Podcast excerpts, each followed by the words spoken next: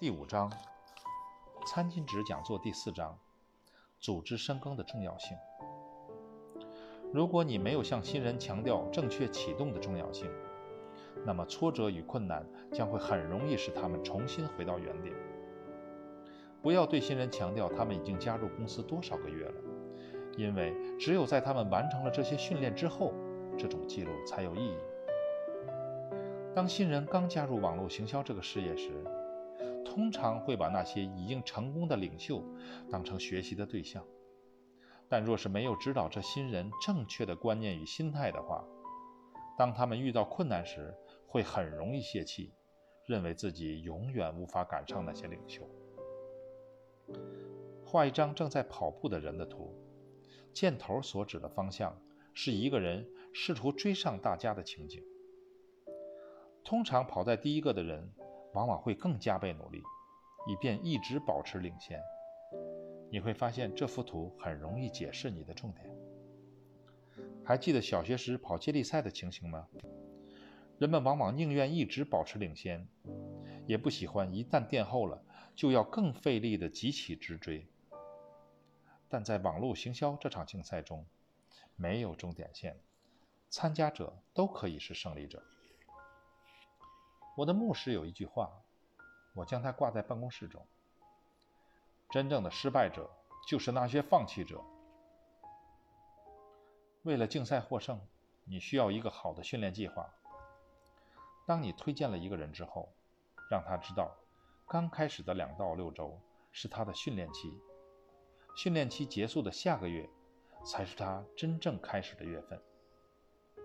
为了有一个正确的开始，他要阅读或聆听很多资料，参加每一个会议。定期和推荐人或朋友聚会，体验产品以及送货等等，都是训练的内容。到了下个月，如果他还未准备好做这个生意，那么他仍然处在训练期。等到他确实持有认真的态度并具备相关知识之后，这个生意才可以算真正的开始。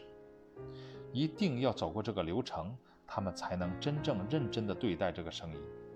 也就是要先做好暖身，网络行销这个竞赛才会有个好的开始。这些餐巾纸讲座当中的一个重要功能，就是当你和你的新人或潜在客户分享这些内容之后，他们在往后通常会成为很棒的自我激励者。因为一直到现在，当我每次向人说明二乘二等于四的讲座时，我都会再次被网络行销的无限可能而受到激励。一旦你学习并了解了我接下来要为你说明的内容时，当你下次再看到正在盖的高楼大厦时，你都会想起这些内容而再被激励一次。注意了，大楼在打地基的时候，你会觉得那几个月极其漫长，一点进展也看不到。但一旦地基打好，大楼开始盖起来时，那是一个礼拜就可以盖好一层的超快的速度。看看那些高耸入云的办公大楼吧，想象那就是你将来所拥有的网络行销组织。好好思考一下，你应该就知道该做些什么了。当你开始推荐最初的五个认真有野心的人时，就像是使用铁锹或铲子挖地基。注意。当你教会这五个人如何每人推荐五个人，也就是二十五个人的时候，代表你又往下挖了一层。这个时候，你就像使用了挖土机。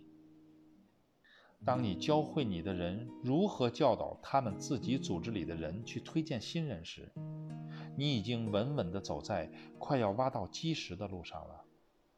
这时，你就像用了蒸汽挖土机一样。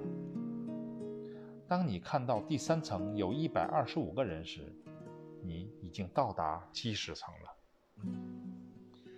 现在你就快要冒出地面了。当你再往下挖到四层深有六百二十五人时，你不止变得可见，接下来你的大楼将会飞快地盖起来。所以，如果在开始的头几个月没看到生意有任何的进展，也不要泄气，那是因为地基还在架构中，这有点像挖金子。很多人花上好几个月，不断努力地挖，却在距离矿脉剩下六英寸时放弃了。我们再回到业务员那里，因为这通常会发生在他们身上，他们往往就在快挖到基石的时候放弃，改而去寻找其他热门的东西了。如果你没有往下挖至少四成深的话，是很难看到实质的成长的。当然，这并不表示每个人都必须挖四或五层深。只要你的组织中有任何人往下挖了四层深，那就表示你的地基已经完成，并且高楼马上就要变得清楚可见了。上面这个图显示。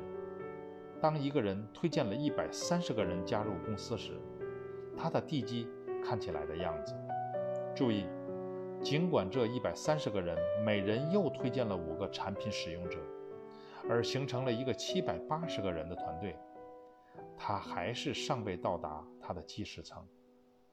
没有坚固的基石，盖起来的建筑物不会太高，而且容易坍塌。回头再去看看去加州的旅程吧。直接推荐了一百三十个人，相当于打一打的次数太多了。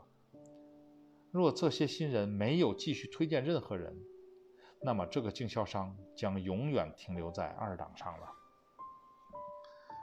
学习这些餐巾纸讲座，并好好应用它们，你就不会只停留在二档。基础要建设的够深，一定要深到基石层，这样。你就等于以高速省油档轻松地驾驶汽车了。当我们谈到第九章“动机态度决定一切”时，你将彻底了解往深度打基础的重要性。在继续第五章之前，让我再提醒你一次：你应该尽快地让新人阅读前四章讲座，其他的讲座可以在他们开始推荐新人加入时。再陆续的传授给他们。